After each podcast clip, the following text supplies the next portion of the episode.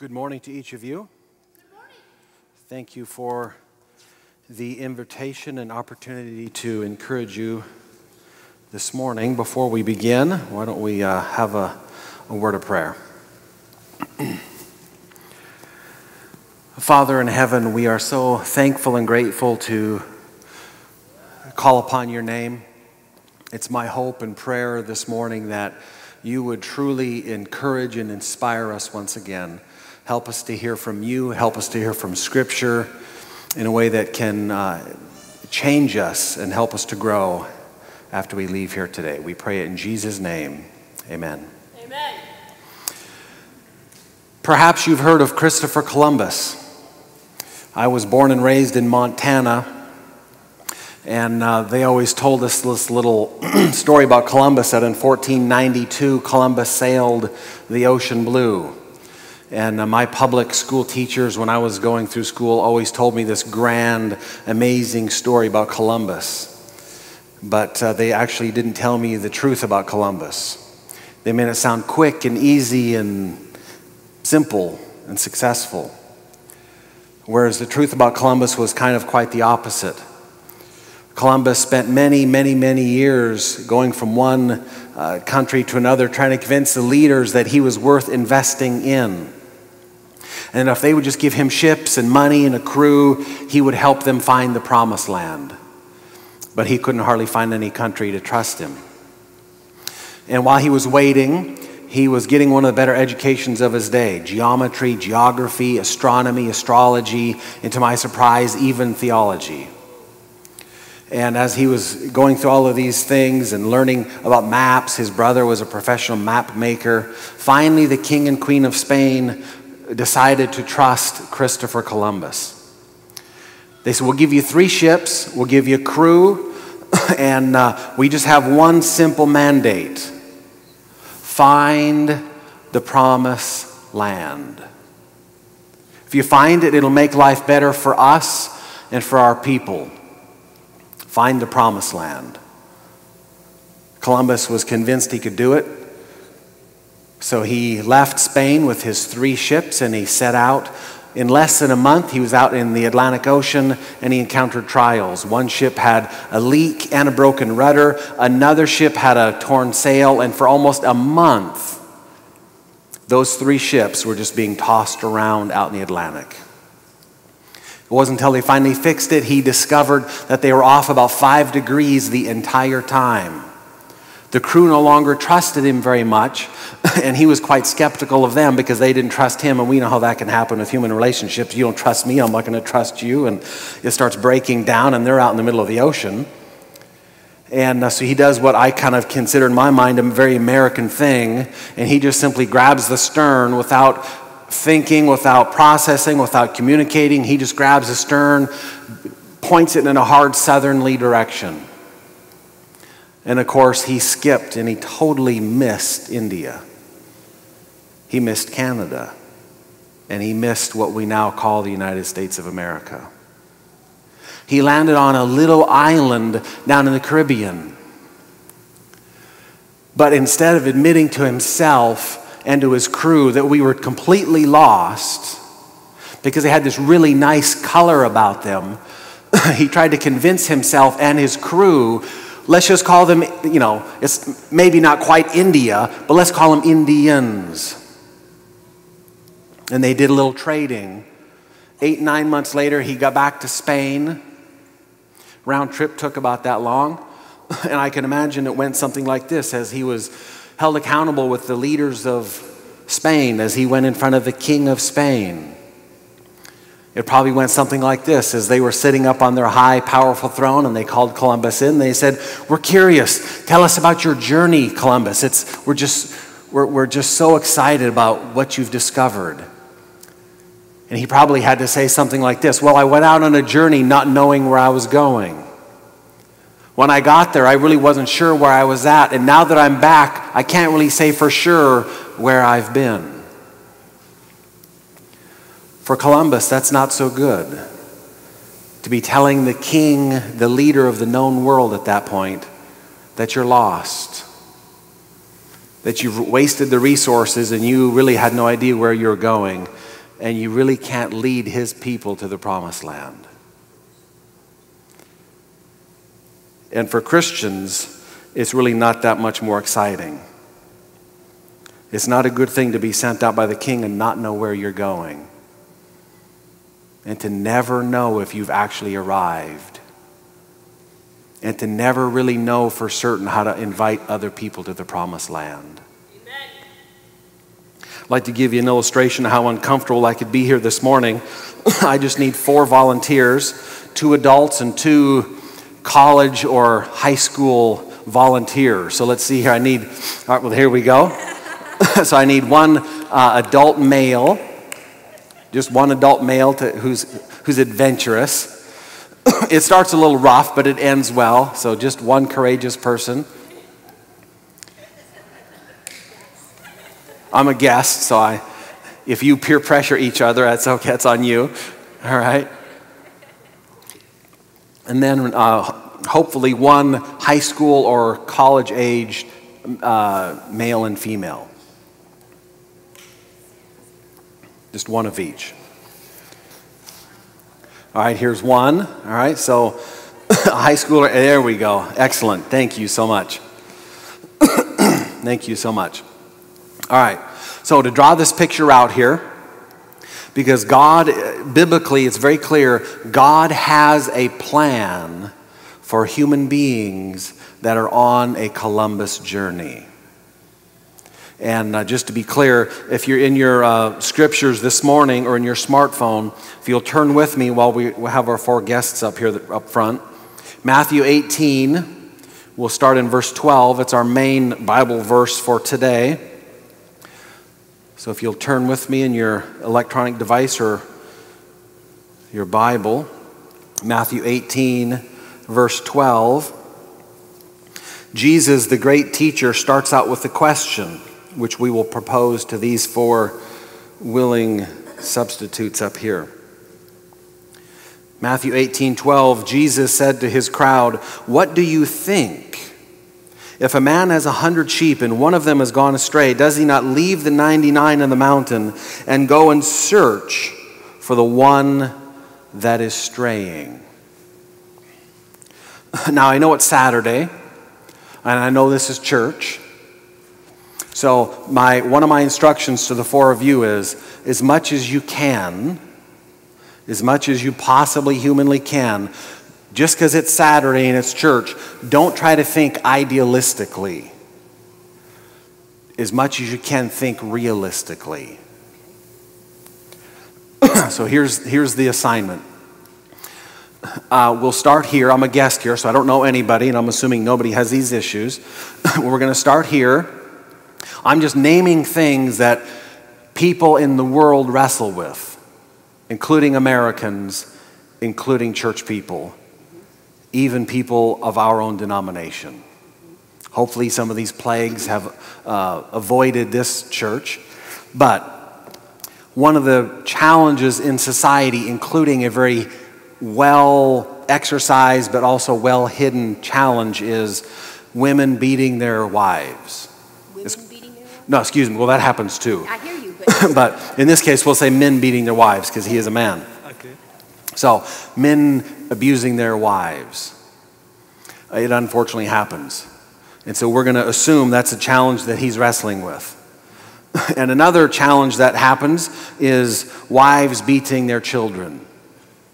Moms beating their children, whether they're married or divorced or adopt or however they got their little ones. Adult women beating the children.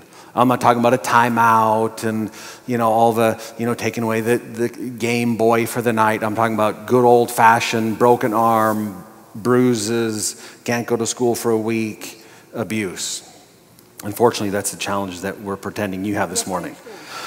and uh, we'll, we'll assume that this fine young lady that, that sings so well, that she wrestles with something that's getting very, um, I kind of think in some ways has always been around but it, it's becoming more, um, it's getting more publicity today, which is bullying. And uh, some people end up being bullied so much, they, they, the people they bully end up committing suicide. It can be a really challenging, challenging thing. Anyway, so we're unfortunately going to assume that you have that challenge. You bully everybody around you, so I'm going to move on quickly. and this young gentleman here, he wrestles with how can we put this for a morning program? He wrestles with spending many hours a day watching the most popular programs on the internet. If you know where I'm going, and if you don't, praise the Lord. So we're going to say, and we could come up with a whole list of challenges. These are real challenges that real people have today, people we know.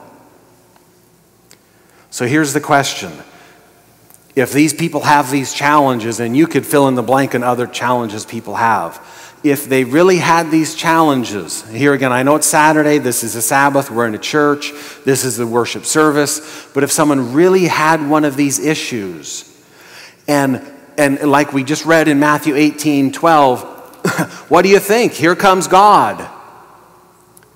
Honestly, would these four people be really excited and here comes God? Or would they be afraid?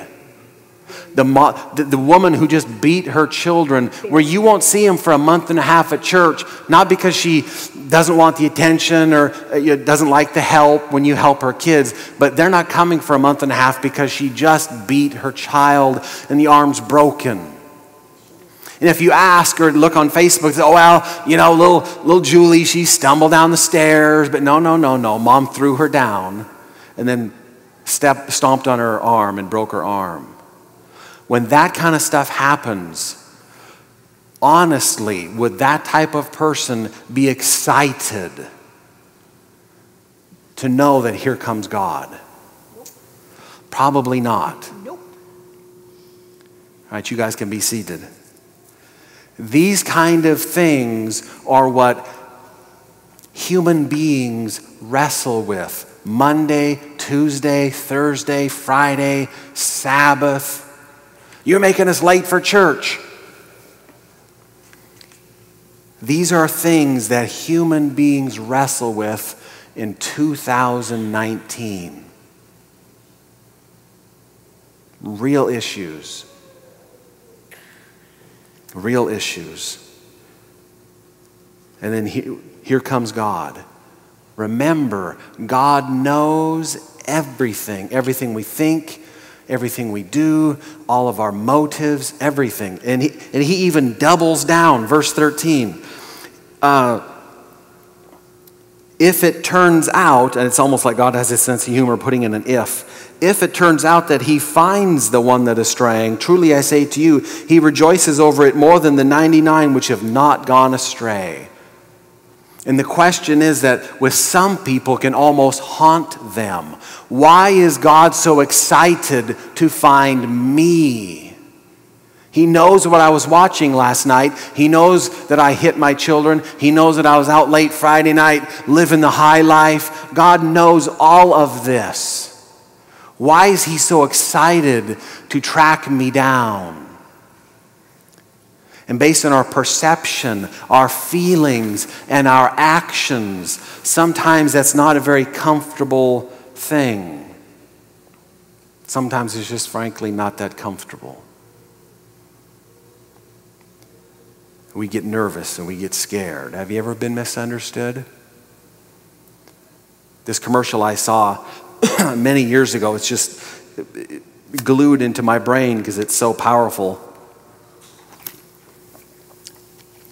And uh, this commercial basically is about a credit card, of all things. And uh, during this commercial, uh, it's a typical, they're trying to pa- paint a picture of a typical American family.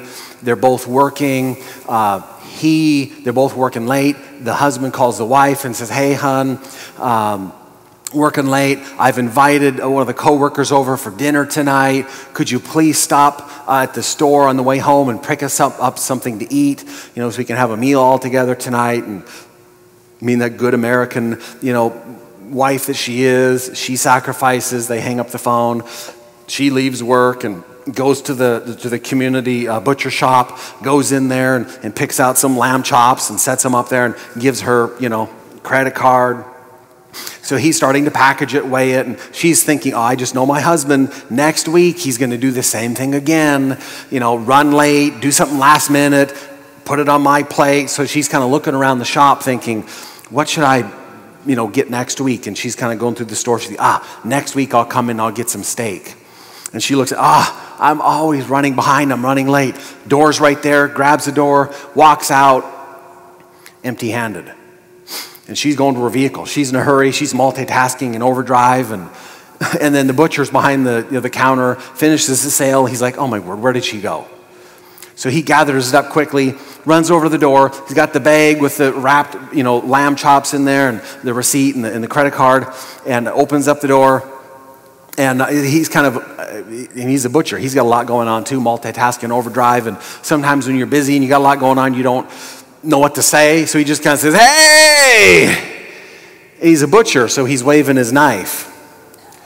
And it's Hollywood, so he's really big. And he's got this white apron covered in blood and he's there at the door. Hey! And she turns around, looks, and sees this large man with blood and a knife yelling. So, of course, she just starts to go as fast as she can in her heels. It's Hollywood, you know, so she's running fast, and the music goes from excited to average and then to this kind of scary, you know, like Jaws music or whatever, this scary type of music.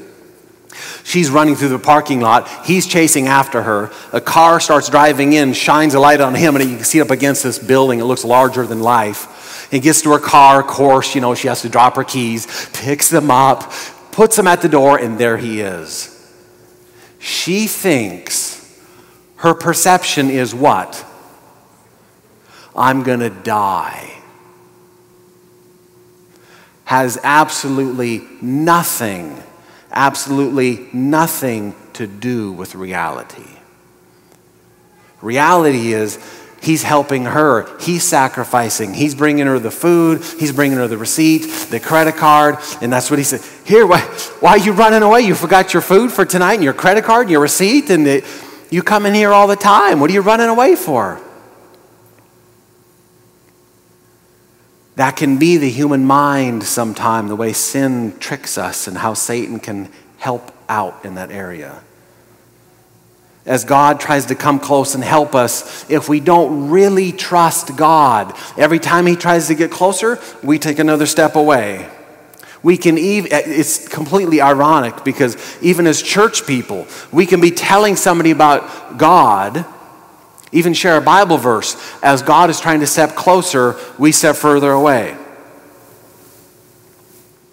And it's not just a, a, a, commercial or an opinion. Turn with me in your Bible, your electronic device, back to Genesis chapter 3, verse 5.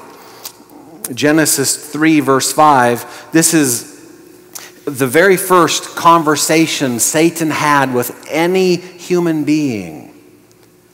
And uh, though he's sinful and he's fallen, he's dangerously smart and he's really, really good at farming. He really knows how to plant seeds and make them grow. Genesis 3, you're familiar with most of the story, I imagine, verses 1 and following, how he's starting to engage uh, Eve. We're going to pick up in verse 5. Uh, as, as the conversation continues, Satan just keeps getting more bold. And so in verse 5, Satan says to Eve, For God knows that in the day that you eat from it, your eyes will be opened and you'll be like God. It's almost like he's giving them a spiritual mathematical equation where one plus one equals two. Except Satan is taking the equals part and putting it first and instead of an equals, he's putting a comma, and this plus this equals God. And what is he saying to Eve that God is like? Knowing good and evil. So, in other words, um, in Satan's definition, he's trying to advertise for God. It always amazes me that Satan uh, is not trying to make people atheist because there's something more um, uh, how do I put this? There's something more challenging than being atheist.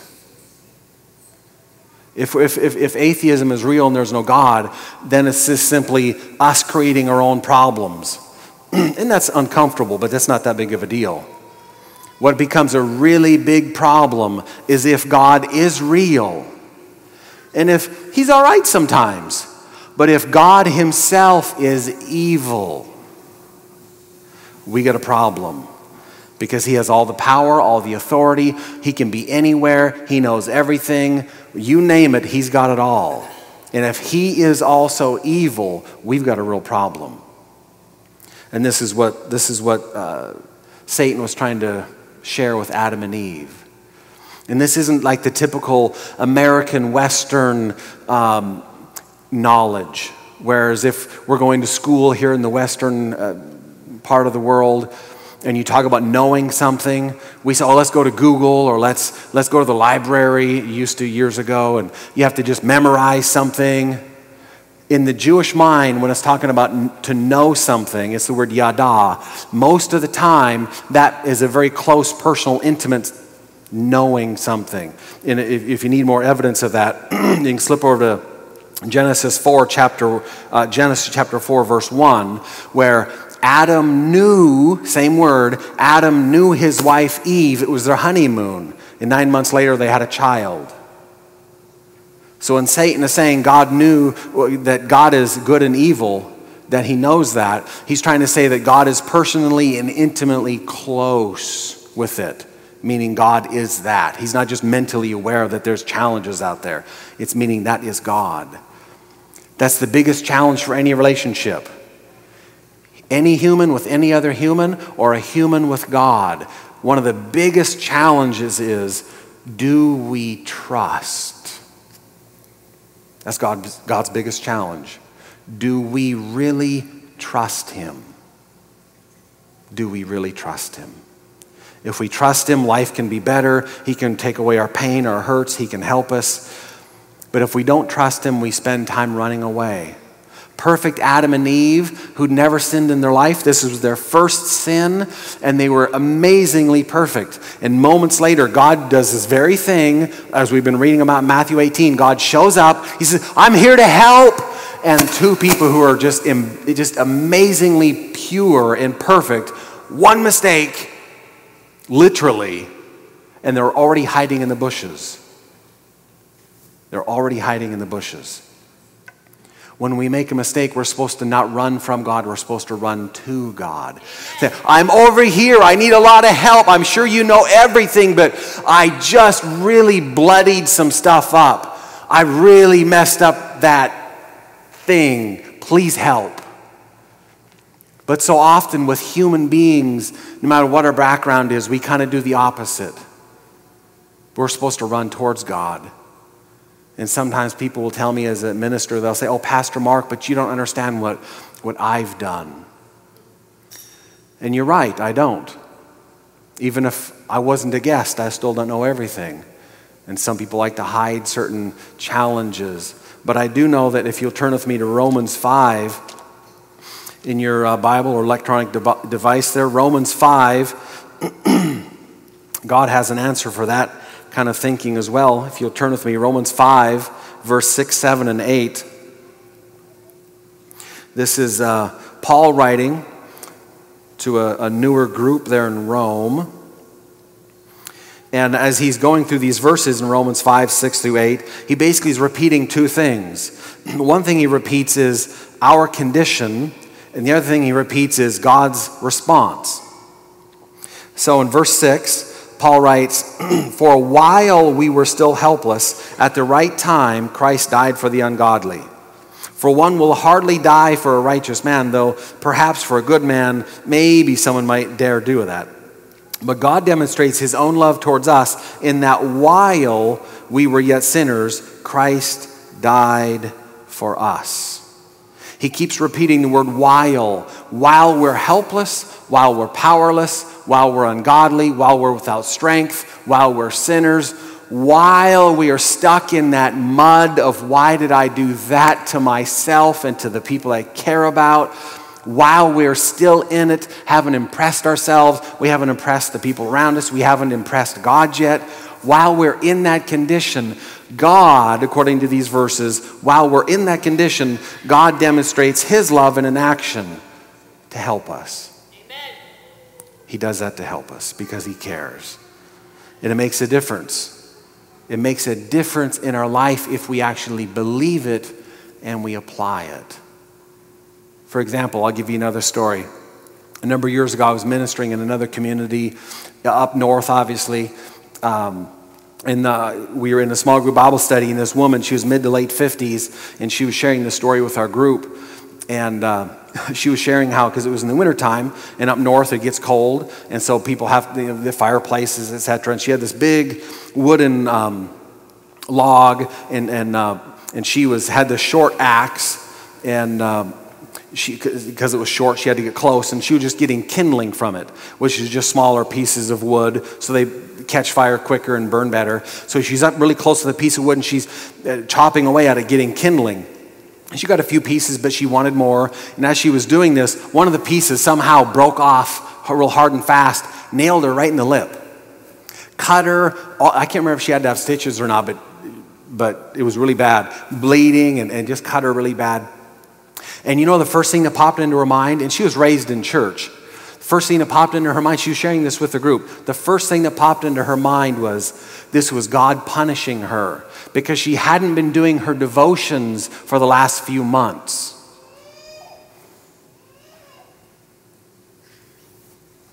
So, in other words, her past, the way she'd been thinking all those 50 some years was if she's like one of these four people, or even, you know, churchy. So, I mean, nothing like that, but just simply missing her devotions for a few months. God was throwing pieces of wood at her because that's going to help her. Fortunately, as she's been coming to the small group Bible study, the second thing that came to her mind was verses like this God doesn't do that. God is love. God is helpful. God is kind. Of course, the Bible has lots of wonderful verses where God also wants to get us so we stop hurting ourselves and hurting others. God is not the inappropriate, indulgent grandparent where you can kill the neighbor's cat and they say, Well, we'll forgive you. Here's a sucker. And then we'll go steal a car and say, Oh, grandpa loves you. You know, just come back for dinner. That's not a balanced picture of God. He does forgive, He cleanses, He helps, but He cares enough to help us so we don't have to keep hurting ourselves and the people around us. Amen. But the good news is, on, if you'll maybe write in the back of your fancy bulletin, I noticed you got a little scratch pad back there. Write down on there Romans 8 1. Be an awesome verse to take a look at later. Romans 8 1. You want to take a look at it later. It is so therapeutic especially for church people. Romans 8 1. Paul wrote, Therefore, there is now no condemnation for those who were in Christ Jesus. And whether it's our own thinking or whether it's the fallen angels trying to make life difficult, I don't know. But so often, human beings, and especially church people, sometimes we try to put in and cram in that verse little disclaimers. Well, but I'm highly educated, so I, I, I knew better. Or I had good parents, so man, you know, I, I knew better. Or I go to church, or I'm a leader at my church, so I know better. Meaning what? So there, there's a little bit of condemnation for you because you're special. Or there's a little, I mean, I, I pastored one time this church, I had like a dozen people that their, their parents were pastors. That was kind of unique. I remember had a church where like a dozen or more of the members' parents were pastors. I mean, talk about the level of just burden they were carrying. There's no place in this verse where it's like, well, okay, if you're, there's a little bit of condemnation for you, but I mean, not for us. That's not in the verse. Therefore, there is now no, no condemnation for those who are in Christ Jesus. None. There's none. Condemnation doesn't help. When people, my experience, when people make mistakes and we fall down and we get into trouble, people that make mistakes already feel dirty, they already feel insignificant, they already feel damaged and depressed and hurt. The last thing people need in this kind of condition when they're hurting themselves and others is God or people throwing literal or figurative pieces of wood at them. Amen. We all need help. It's not good to hurt ourselves, it's not good to hurt other people either. But condemning ourselves or condemning others just simply doesn't help. And God doesn't do it. God doesn't condemn us as we grow. Back in our initial text, Matthew 18, verse 12, Jesus said, What do you think? If a man has a hundred sheep and one of them has gone astray, does he not leave the 99 on the mountains and go and search for the one that is straying? He has lots of other universes, and this earth we have gone astray. Whether you like it or not, all have sinned and fallen short of the glory of God. God is personally coming to look and search for every one of us. If we trust Him, and I would imagine you all trust Him to some degree because that's why you're here today. Amen. But we have that privilege to grow and trust Him just a little bit more every day. And the more that we trust Him every day, the more that we let Him move into our mind so that He can give us blessings and benefits so we can have peace and patience and security and hope and happiness and balance and victory over bad habits so we don't have to keep hurting ourselves and the people around us. So we don't have to keep saying for 15 years, oh man, I'm sorry. Sorry's nice, but what's even better is for 15 years not keep doing it. Amen. When we slow down and have those moments where we are willing to listen to God and trust Him, this is the kind of stuff that He wants to share with us. Matthew 18, 14, and as we wrap up, wrap up to our close here, this is the kind of stuff that He likes to say. Matthew 18, 14. Uh, so it is not the will of your Father who's in heaven that one of these little ones would perish. Meaning, God does not want to go through eternity without you. It sounds cliche, it sounds simple. I'm sure you've heard that, but there's only one you in all of the entire universe. It would absolutely break God's heart to go through eternity without you. He has millions of angels, millions of people, but just one you. In 1492, Columbus sailed the ocean blue. But Columbus had no idea where he was going. Columbus had no idea if he ever arrived. And Columbus had no ability to invite other people to the promised land.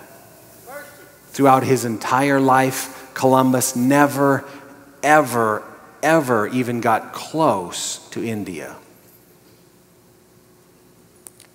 Never got close. God wants better for us. God wants us to go to heaven. God wants us to be healthy and balanced and in our right mind as we wait for his return. And he wants to give us that wonderful privilege to invite other people to the promised land in appropriate, uh, kind, loving ways. So, my hope and my prayer as we close is that we would uh, thank God for searching for us personally. Thank God for getting us off a Columbus journey where we have no idea where our life is going, and be thankful that God has gotten us onto His journey. And to be thankful that God is wanting to use us to encourage other people around us, Amen. to help them trust that God really is good